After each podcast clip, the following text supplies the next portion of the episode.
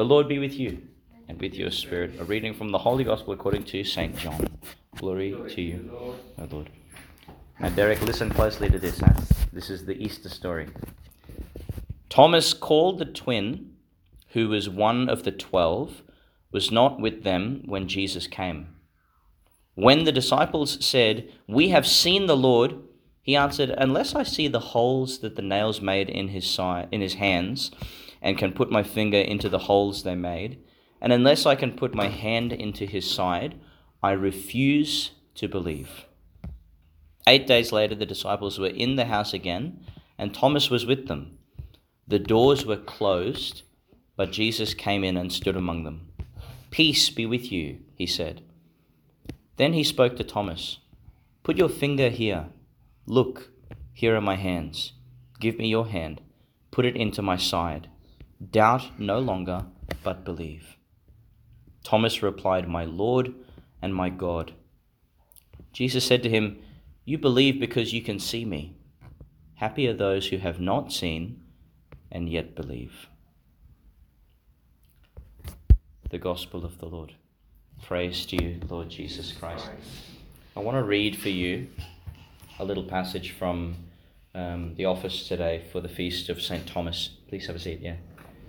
Um, so this comes from, I'm pretty sure it's Gregory the Great. And he's talking about the experience that Thomas had with the risen Lord. It was um, providential that he was not there at the first encounter.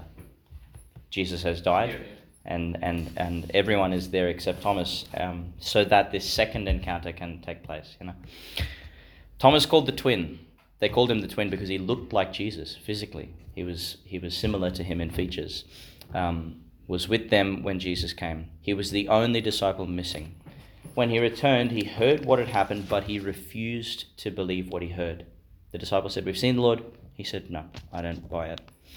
The Lord came once more and offered his side to the skeptical disciple to be touched, and showed his hands and scars, and, and, in, and in his wounds he healed the wounds of Thomas's disbelief.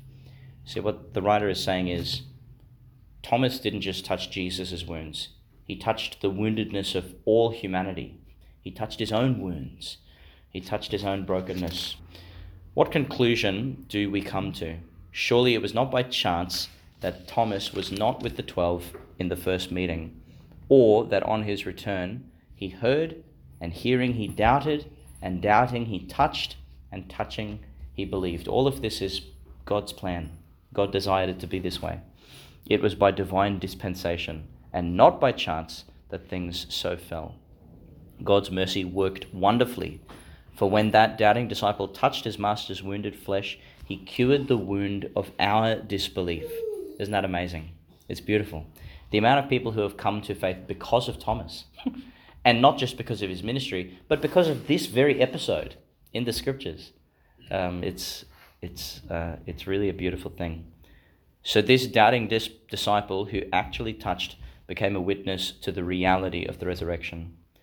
Thomas cried out, my Lord and my God. Now, this is beautiful. Listen to this. Jesus said to him, Because you have seen me, Thomas, you have believed.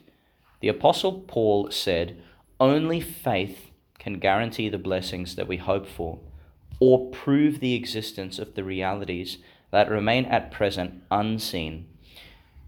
It is abundantly clear that faith provides the proof for those things that cannot be seen Visible, visible things do not require faith, they command recognition. See, what the writer is getting at is that Thomas saw one thing, but he proclaimed another. He saw Jesus, but he didn't say, Oh, Jesus, you're back from the dead. He, he saw the visible and he gave witness to the invisible. Listen to this. Thomas saw and touched. Why was it said to him, Because you have seen me, you have believed? What he saw was one thing, what he believed was another. A mortal man could not have seen God. Thomas saw a man, but his words, My Lord and my God, he acknowledged his divinity. It was by seeing that he believed, for he recognized the reality of the man and cried out that he was God, although he could not see God. Amazing, isn't it? I love it. What follows is a source of great joy. Blessed are they who have not seen and have believed.